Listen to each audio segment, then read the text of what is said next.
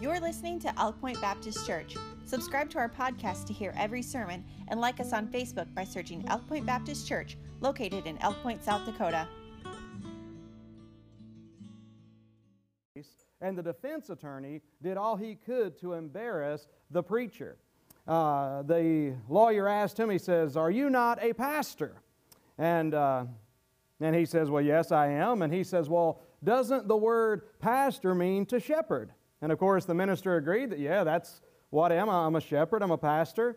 And so the lawyer then says, Well, if you're a shepherd, why aren't you taking care of the sheep? But his response to that was, Because today I'm fighting the wolves. Today I'm fighting the wolves, uh, was his quick reply.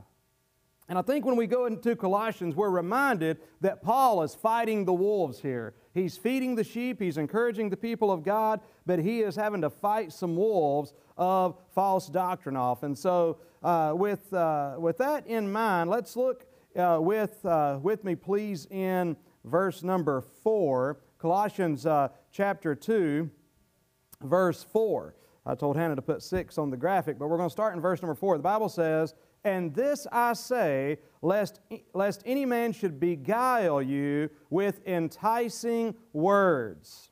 For though I be absent in the flesh, yet am I with you in the Spirit, joying and beholding your order and the steadfastness of your faith in Christ. As ye have therefore received Christ Jesus the Lord, so walk ye in him. And that's going to be uh, you know, verses 4 through 6 are going to be really our main verses, but we're going to be alluding to all these. Verse 7 rooted and built up in Him and established in the faith as ye have been taught, abounding therewith with thanksgiving. Beware lest any man spoil you through philosophy and vain deceit, after the tradition of men, after the rudiments of the world, and not after Christ. For in him dwelleth all the fullness of the Godhead bodily. And verse 10 Ye are complete in him, which is the head of all principality and power. And we'll stop reading right there uh, for now as we consider these verses tonight. What we're seeing here is the encouragement to make spiritual progress. This is a group of Christians. Uh, this is a church that, again, Paul hadn't visited, but somebody that he had led to the Lord had a burden to go start a church in his hometown here in Colossae. And man, I tell you, you mark her down, you start a church, and there's going to be somebody that's going to fight it. And throughout the New Testament, you find false doctrine trying to get into the church, and uh, repeatedly. And the same thing happens here with the church at Colossae. And so uh, they're having to address these issues. And so he starts off just by lifting up Christ, talking about all Christ has done there through chapter number one. And now he begins to get into chapter number two and starts dealing with uh, the progress of God's people. And it's cool that these people had made progress. And let me tell you something. You start making some progress, eh, sometimes we can get it in our minds, not, I don't know if you've ever done this. I wonder if it's human nature because I know a lot of people do this. I mean, you, you get excited about God. You know, the Lord gets a hold of your heart in church or whatever, or maybe in your own devotions. Man, you're starting to get on fire for God and you make this decision that you're going to walk with the Lord and, and it's all great. But then does it just, is it easy once you make up your mind to follow the Lord?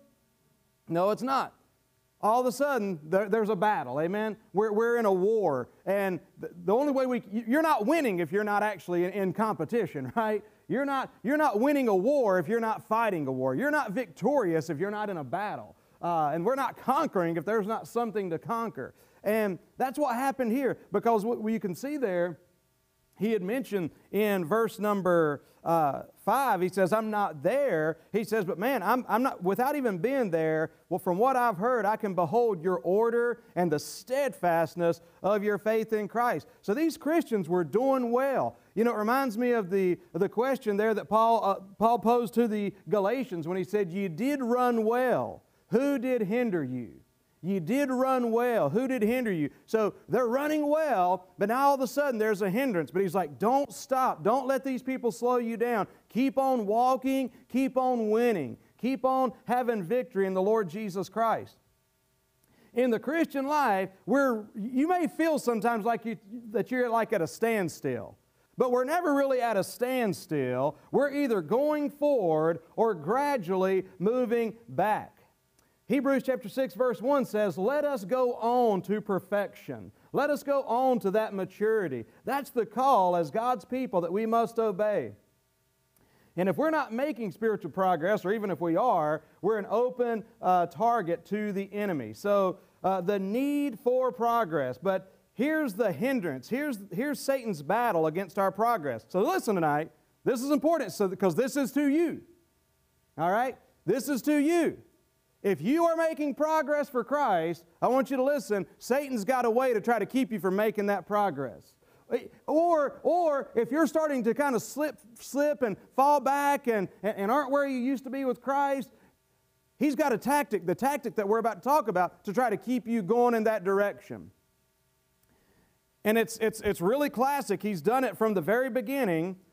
But notice there again in verse number four, the Bible says, And this I say, lest any man beguile you, trick you, deceive you with enticing words with enticing words. See, Satan is deceptive. He, he beguiles, he tricks. He wants to, to believe, uh, lead believers astray, and he does this with deceptive words. The Bible says they're enticing words. Enticing words describes the persuasive arguments of a lawyer. The persuasive arguments of a lawyer. It's, it's, it's a false reasoning. Now, these, uh, I, have got a couple sort of funny examples of enticing words, uh, but just to kind of get you the idea of what enticing words sounds like, what false reasoning sounds like. See if any of you can identify with this. I'm going to start by telling on a friend of mine, Chad Springer, uh, because he talked about, he, I remember him telling one time about when he was a teenager and his dad said, uh, Chad, I told you to take the trash out. Now take the trash out. So, you know what Chad said he did? He went and got the trash reluctantly. He walked outside and he set it right outside the door. His dad comes back later and says, Why did you not take the trash out? I did take the trash out. Now, Taking the trash out does not entail taking it out of the door and setting it outside of the door, and he knew that. Okay? We're talking about enticing words, uh, beguiling type thinking. So, what was he doing? He knew that his dad wanted him to take that. Any of you kids ever done that? Any of you adults ever done that? He knew that his dad wanted him to take that trash and go put it in the uh, dumpster. But instead, he says, Well, I took it out. See, that's an argument. What did you say? I took it out. You told me to take it out. I took it out. I mean, it reminds me. It reminds me of uh, you know at Polaris. Uh, and by the way, I you know sometimes I struggle to follow some rules. I, I can follow rules, but the dumb ones I have a harder time following. Uh, honestly, I mean, if it says do not enter and there's nobody coming out, that's the shortest way. Okay. Anyway, I, don't get me started. Uh, but at Polaris, they've got a rule: no phones on the floor. Well, what if I'm sitting on my forklift? I'm talking about persuasive, persuasive speech, enticing words. Now, and I'm giving some silly examples, but that's the kind of reasoning. You say, what's that got to do with Christianity? Well, I hope to show you in a minute, but I'm just trying to give you some examples that we can relate to of what enticing words, a, a lawyer's false, or persuasive arguments, false reasoning. Um, how about this one? Uh, the, the, the deceptive nature. How many of you, now, a lot of these I want to talk to the kids about, but it's not just the teenagers I need to talk to because it's each of us. How many of you feel like deceiving is better than lying? I'm not asking for a show of hands here. How many of you feel like deceiving is better than lying? Okay? I'm going to use a teenage reference here, but we can find other ways. I'm sure many of us could apply this to our own lives. Okay, so here's how the, the, the questions go something like this. Uh, a parent asked their uh, son, Were you hanging out with Joe tonight? I saw that you went over to here. I saw you on Life 360. Were you hanging out with Joe? No, I was hanging out with Megan. I'm making up names. Uh, I was hanging out with Megan. Now, Joe was there. So, I mean, but I was really hanging out with Megan. So, yes, the answer to that question would be yes, I was hanging out with Joe because he was there. But the excuse is, no, it was me and Megan got together. That's one reason a lot of times we have, you know, and I tell you, I, I appreciate and, and, love people's good intentions. I really do. Uh, but I know there, uh, sometimes, I, I, know there's, I, I, I suspect anyway, there's been a time or two to where there's been some matchmakers among the youth group. And I don't want to jump to conclusions here, but I suspect that there's been some matchmakers among the youth. So when one of our kids come and say, hey, can we go hang out with so and so? We've learned to ask this question. Thank God for my wife. She is not a pushover like me. My wife asks questions, man. Um, and uh, but I've learned to ask this question too. And who else is going to be there? Oh well, such and such might be there too or not. But you see what I'm saying? Uh, I say this because this was a lesson I had to learn. I, I mean, I, I, hate to admit that I've ever not been like perfect, um, but seriously, I can remember, especially in my younger years as a Christian, uh, man, I wouldn't, I didn't want to lie. Lying's terrible. That's a sin. But I would trick the fool out of you, man. I'd find ways to not admit to doing something wrong or doing even, I'd find a way to, I, I, will give you another example, okay? I need to quit this. Is this confession time, all right? Uh, you know, I might have to, but listen, um, I, I, think of another example. I think of, uh, uh, now, I, I, have a, uh, I have a way I deal with, if, if somebody's on my level, let's go back to work for a minute. Somebody that's on my same pay scale, uh, comes to me and they're trying to interrogate me about something they may have thought I did wrong. And uh, fact of the matter is, I probably did do quote unquote wrong, but it was just some procedural thing. We're not talking about immorality, but just some procedural thing. I'm doing it the way I've been doing it for eight years that works, not the way they said eight months ago we're going to start doing it while sitting up in the office. You see what I'm saying? So here comes somebody that's my equal and comes says, Hey, did you blah, blah, blah, blah, blah? It's hilarious. Sometimes I do it being funny, but then it works. I'll say, Does that sound like me? Does that sound like me? Now, the answer to the question is yes, that's exactly what I did. Uh, but my answer to it is, Does that sound like me? Uh, you see, it's, it's a way to get around things. And some of these, you know, may be more along the harmless lines, but I wanted to let you know and just get this in your mind because there was a time in my early Christian life to where I really thought it was okay to deceive as long as I wasn't lying. It's just as much a sin. And what you'll find out is that's how Satan lies anyway. Satan's lies are seldom blatant, and that's the point here. Uh, there's, they're seldom just blatant lies. Uh, they're normally deceptive lies. There's usually enough truth to hold the lies together, right? That's how these lies work. And so, number one, you've got to be careful about this in your own life. But getting back to the, to the main point, Satan tries to use these types of arguments against you. Look at verse 8 with me here uh, of Colossians 2. Beware lest any man spoil you, and that's important, spoil you I mean, ruin you, capture you, uh, conquer you, uh, lest any man spoil you through philosophy. So, philosophy, a way of thinking, vain, what is it? Deceit, not lies, deceit, after the tradition of men. And I'm telling you, this kind of business creeps into independent Baptist churches. Uh, after the rudiments of the world and not after Christ. So, how often, I, I got to ask this question. You just think to yourself for a moment how often do you give in to enticing words in your life? How often do you give in to enticing words? You ever think about that? How often, how often are we even encountering enticing words? Um, now, again, the greater context is these are actual false teachers that are trying to deny the deity of Christ. These guys are a mess. But I mean, still, there's an application throughout the Bible that we need to understand that what does it mean to be challenged by these, uh, by these false principles, by these uh, enticing words? Because I believe it, we may be deceived by these tricky words a little bit more than we think. How is that? And how can we tell? Here's a good question. How can I tell? How can you tell whether or not you're giving in to enticing words? You know, and I'm talking about even deceitful thoughts. uh, that Satan puts in our minds. Here's how you can tell whether or not you're giving in to those things. You can tell by how you think. How do you think?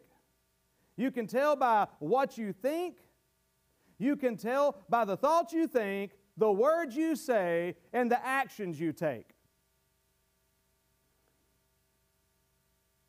2 Corinthians chapter 10 verse 5 says, casting down imaginations and every high thing that exalteth itself against the knowledge of God. I believe that, that's, that's in the same category of enticing words. Every, every thought that would, every high thing that it, it, it would exalt itself against the knowledge of Christ. Cast it down, tear it down. And bringing into captivity every thought unto the obedience of Christ. Satan is a liar, people. The Bible says in Acts chapter 8, verse 44, he's the father of lies. All right? So, and, and, and by his lies, he leads believers into the wrong path. It's important that we exercise spiritual discernment and that we continue to grow in our knowledge of spiritual truth. Look at verse number 18. I'm going to try to pull this all together to get you to think about the thoughts you're thinking the thoughts you're thinking, the words you're saying, the actions that you're taking. Are you living right now the victorious, conquering, abundant Christian life? If not, you want to know why? You've been, you've been duped, you've been spoiled by enticing words. If you're constantly in a, in a state of defeat, if you're in a state of worry and anxiety and anger and bitterness and right on down the line, You've been duped, you've been spoiled by, by enticing words. Uh, I mean, so you just go right to that. What are the things that we're saying, the thoughts we're thinking, the things we're saying, the actions that we're taking? Again, chapter 2, verse 18.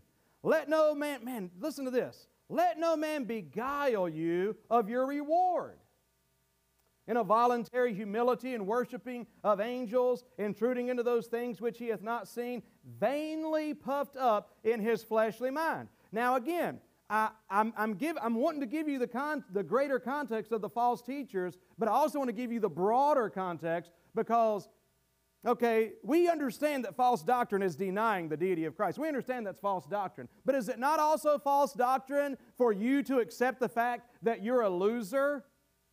When the Bible says you're a conqueror? If the Bible teaches that you are a conqueror, no, I'm sorry, the Bible doesn't really teach you're a conqueror, does it?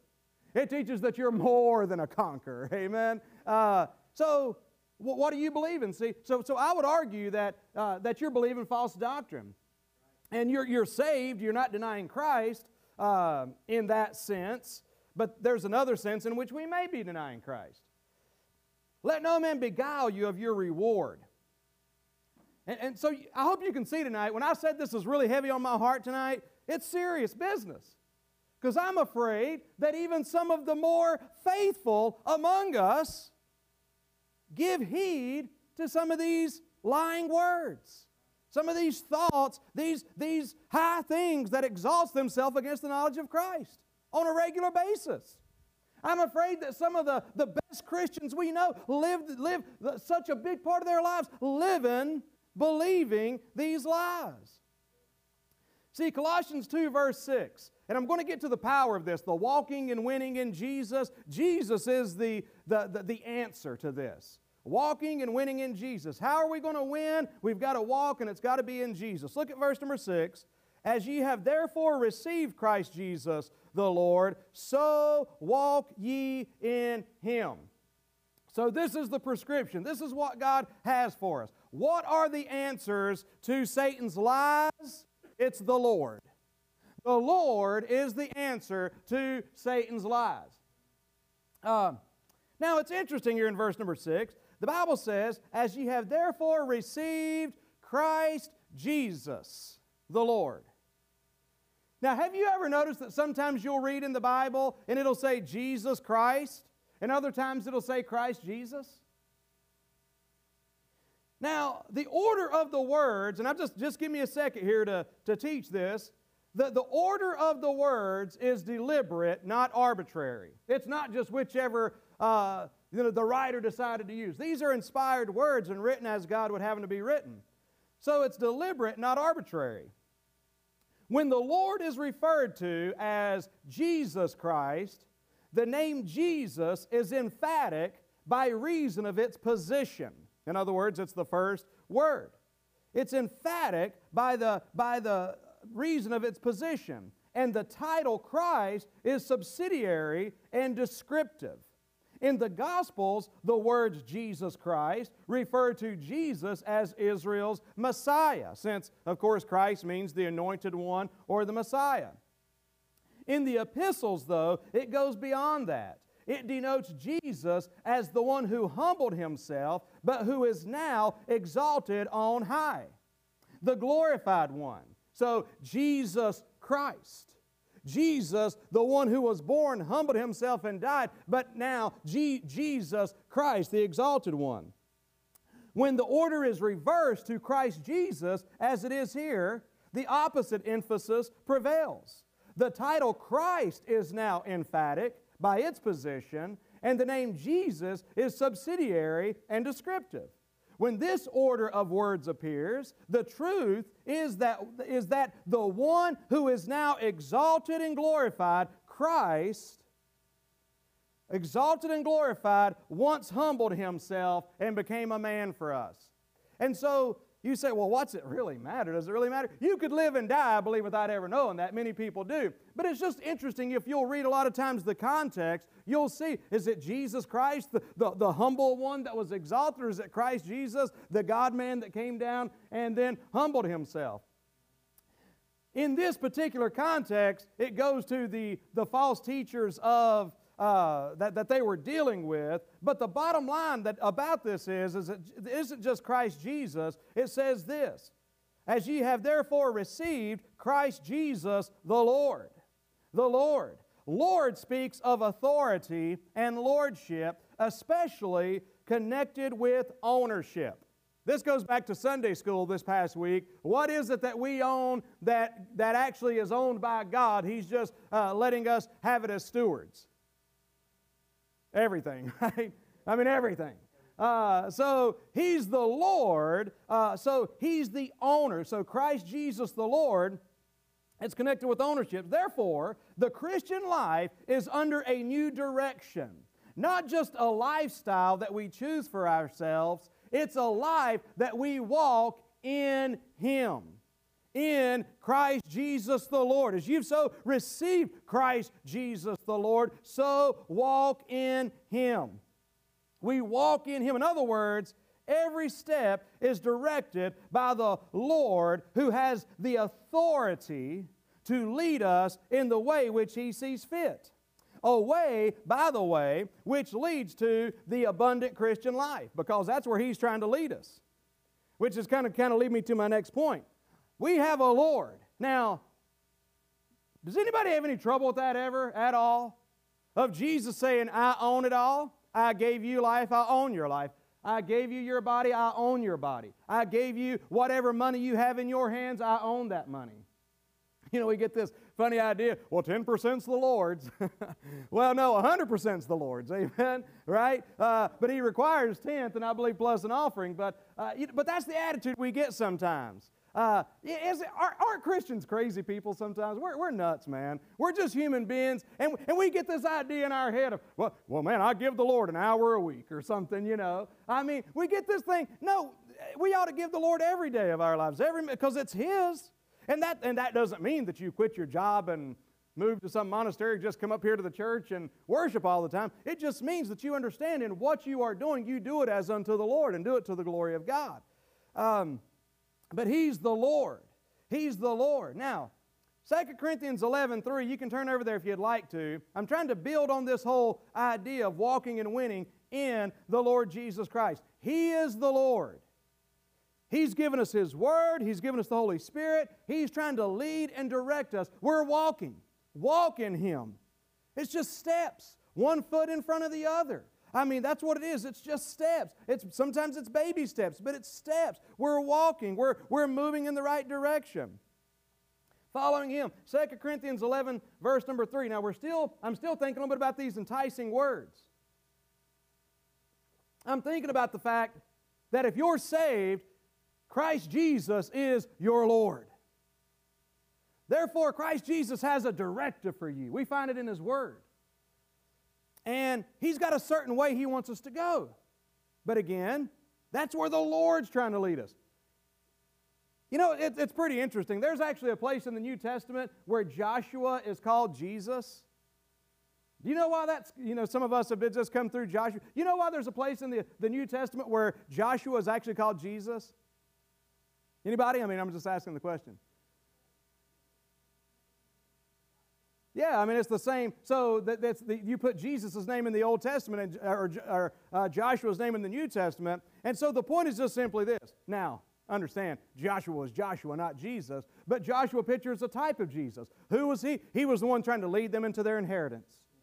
He was trying to lead them to, hallelujah. He was trying to lead them into the land, man. He was trying to lead them to the places of the upper falls and the nether falls. Amen. He was trying to lead them to the place uh, that, that flowed with milk and honey. I mean, with the grapes, you know, the clusters that it took two men to carry. That's where Joshua was trying to lead these people.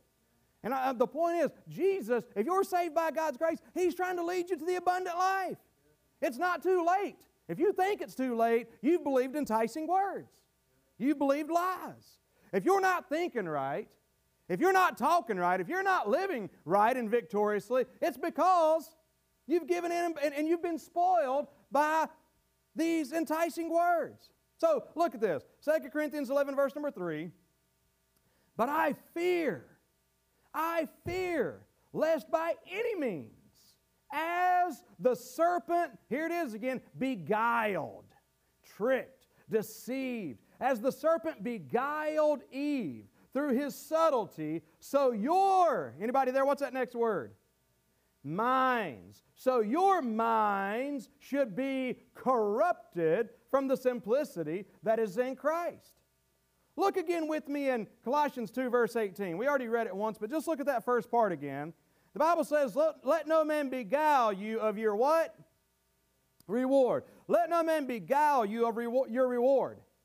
Now, so it says, as the serpent beguiled Eve. See, Eve was beguiled of her reward. Eve was tricked out of her blessing. Was she not?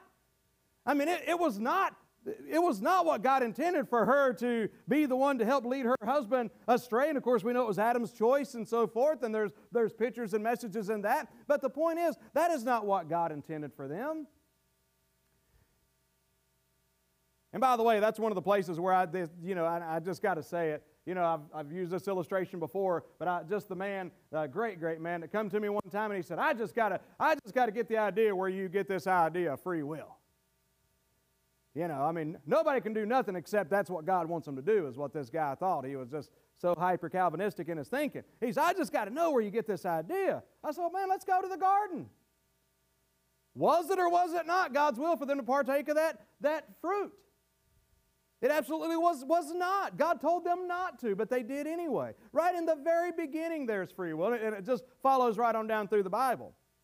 But uh, the, the point I'm just simply trying to make is this Satan, through his subtlety, through getting, to, through get, getting thoughts in her mind, lies in her mind, beguiled her. She was robbed of her reward. Now, Satan means adversary. All right? Satan, his name literally means adversary. Now, cleverly and ironically, he defeats us by acting like he's on our side. That's how he does it. Satan, Satan comes to be the best buddy you've ever seen, man. He comes acting, the Bible says he's transformed into an angel of light there in the same chapter back there in Second Corinthians. But so, acting like he's on our side. That's why it's vital that we must, it starts with this, people. Our mind, our mind has been mentioned time and time again. It starts with us checking our thinking, thinking about our thinking, filtering our thoughts, controlling our thoughts. You can only think one thought at a time.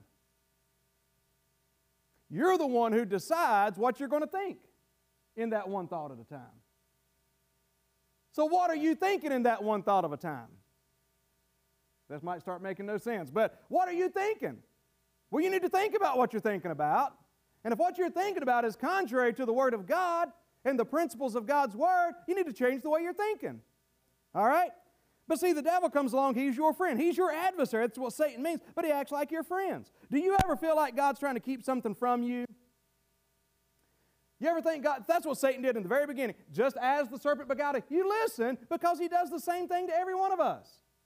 As the serpent begot, what did he do? He says, Oh, well, God knows in the day you eat thereof, you're going to be like gods, knowing good. God's trying to keep something from you. Now, we always think, I mean, or at least me, I often think about that in the, in the idea of a worldly good time. You know, I mean, God gets in your mind, and boy, He's going to try to make you think that, uh, you know, these poor kids and, and, and us poor people, we're these poor old Christians that can't do anything, can't have any fun. Man, come hang out with us some game night or something. I mean, it eventually breaks out in a fight, but, but there's laughter and, and, and a good time before that ever happens. Uh, I mean, but, but the point I'm just simply trying to make is people often think of that, you know. And, and, so you, you may be along those lines. You may be a person that struggles thinking, man, I think God's kind of trying to keep me from a good time here.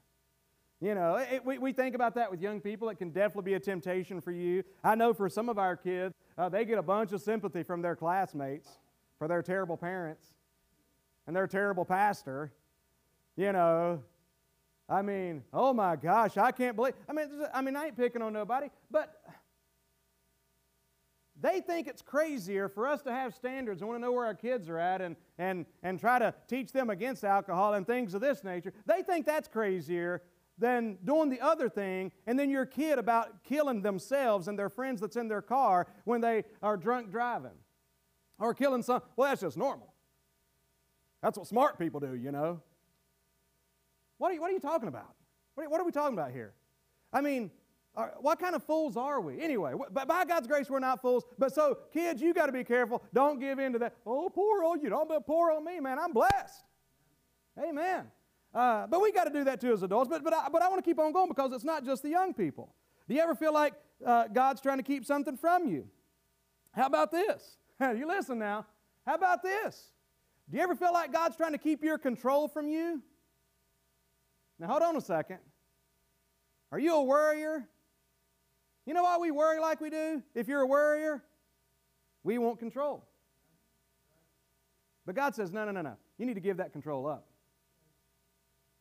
You need to give that to me. Now, understand this. If there's something we can do about situations, we do something about those situations.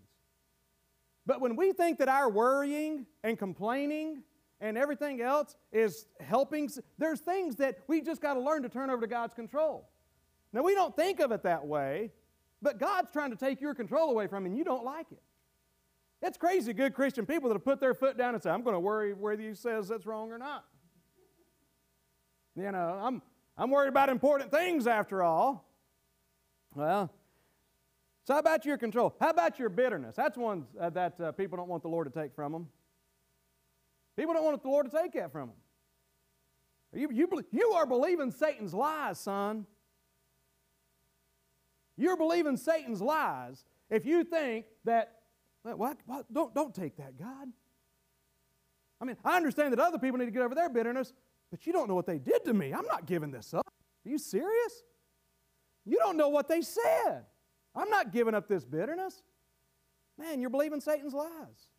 See, yeah, God is trying to take something from you, but I'm telling you, he, see, Satan's trying to deceive you. He's trying to spoil you. He's trying to destroy you. Jesus is the one that says, Give me that stuff. Give me control. Give me your bitterness. Give me your anger. And let's go on and conquer some territory, man. I got, I got, I got the abundant life for you here. So I was just jotting some of these things down. Uh, uh, your bitterness, uh, your self loathing, your self loathing. Satan comes along with you and you says, No, no, you just keep, you, poor you. He's your buddy, see? You just keep feeling sorry. You are worthless. You aren't you? Don't let anybody. Boy, that preacher gets up there and, and the Word of God that tries to tell you that you're something. Don't you believe that? You just keep, you just keep on. Don't let him encourage you. We don't want to give up that self loathing. We're believing lies. And we're being robbed of victory. Self loathing.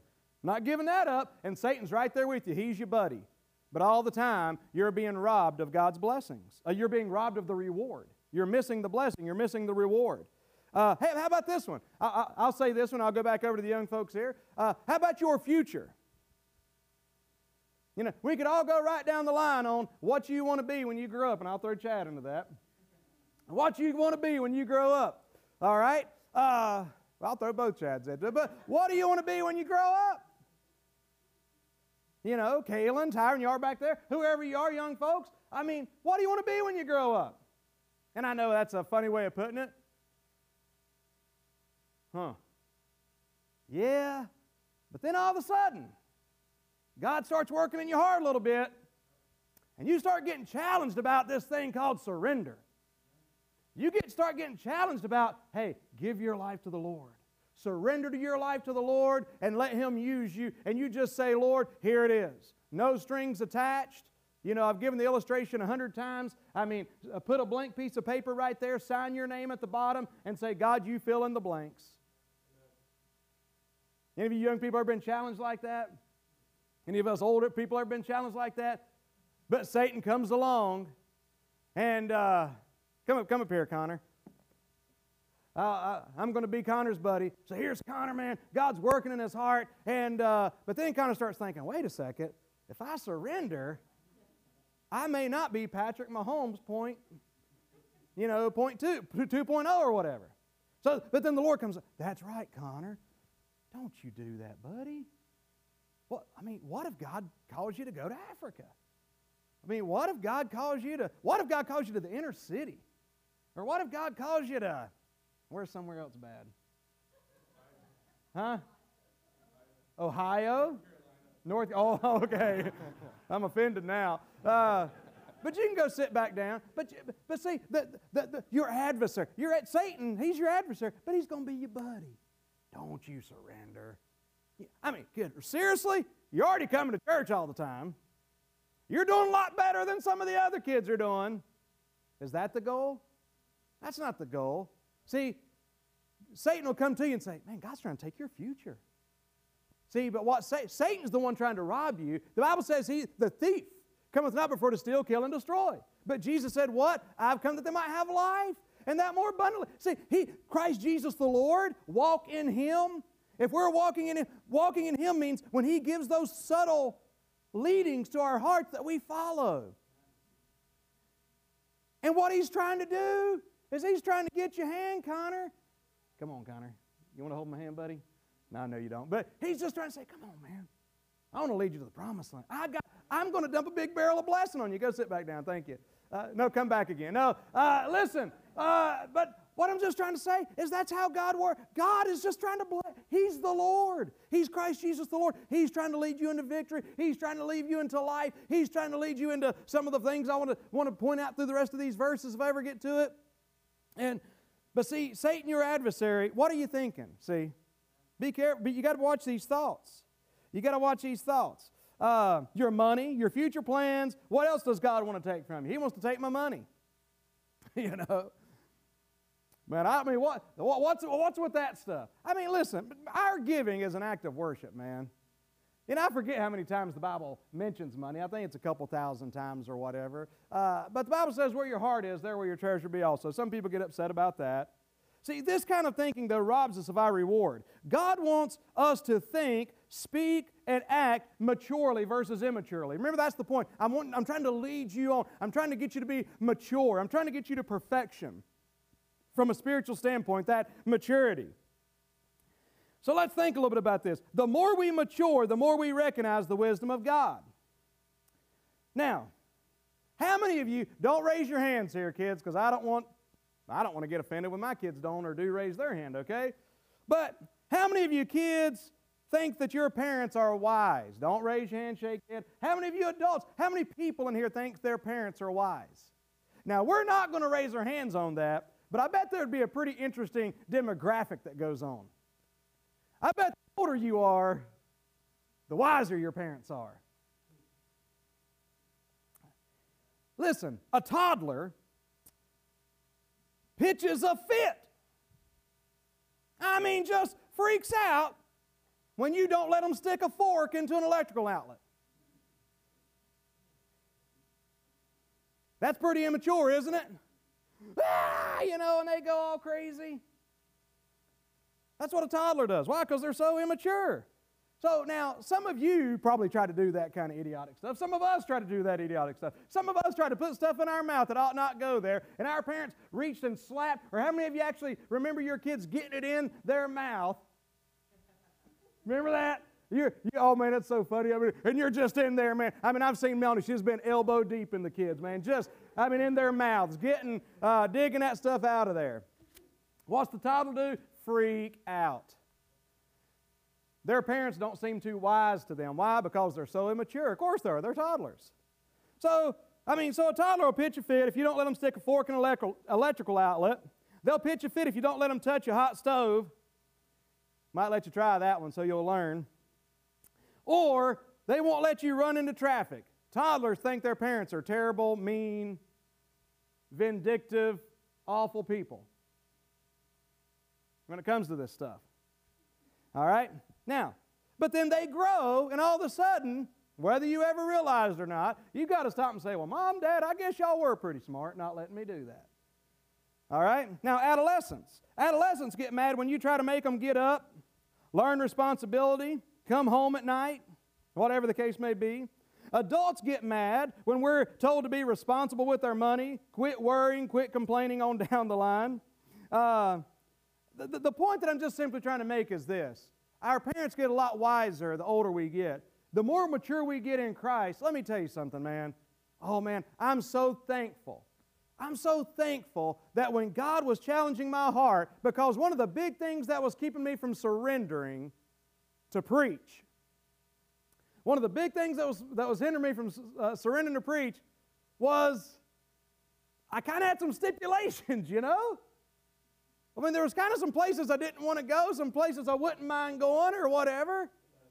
Let me tell you something. Do you know that I did not have to surrender? I really didn't. Uh, I mean, God was working on my heart. There was times it felt like I had to surrender, but I didn't have to surrender. I could have chosen not to surrender. Because my good old buddy Satan was there telling me, no, don't, don't, you don't want to, he's trying to take something from. He's trying to take your future. I hate to even think what my future would have looked like had I not, because here's what I finally had to do. I just finally went and just said, you know what?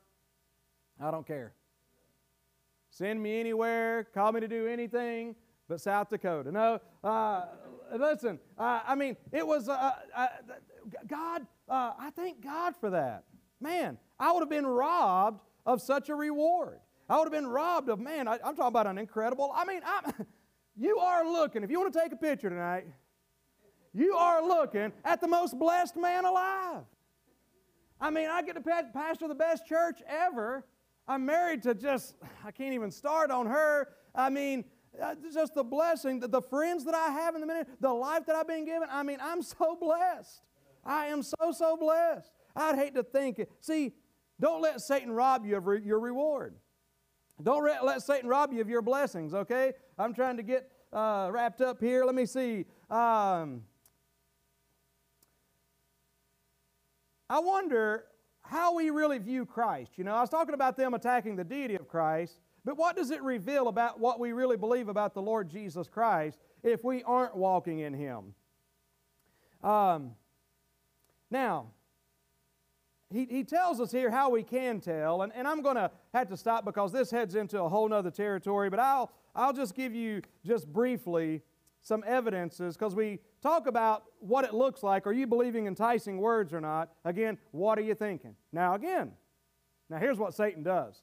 He's a clever devil. He really is. And I don't want to give him any credit. He and his demons, whoever it is. But here's what the devil will do. See, the devil will be the one that gets you in the mess you're in. He's your buddy. He takes you there. It's all right. Feel sorry for yourself. Worry. Go into sin. Hold on to your pride. Hold on to your bitterness. See, he he's your buddy that'll encourage you in all that. And of course, you understand I'm saying he's your buddy facetiously. He's not too much of a friend. He's your adversary, but he comes along like your buddy. But then you know what that sucker will do? Here you sit tonight. Now all of a sudden you're kind of feeling guilty about giving into those thoughts. So you know what the devil will do? He'll jump on you with all four feet and say, You are one sorry person. And you call yourself a Christian. I mean, honestly. And then, see, the devil wants you to leave out of here defeated tonight. But if you leave out of here defeated tonight, you're missing the message. Because the message is about walking and winning in Christ. Jesus is the answer.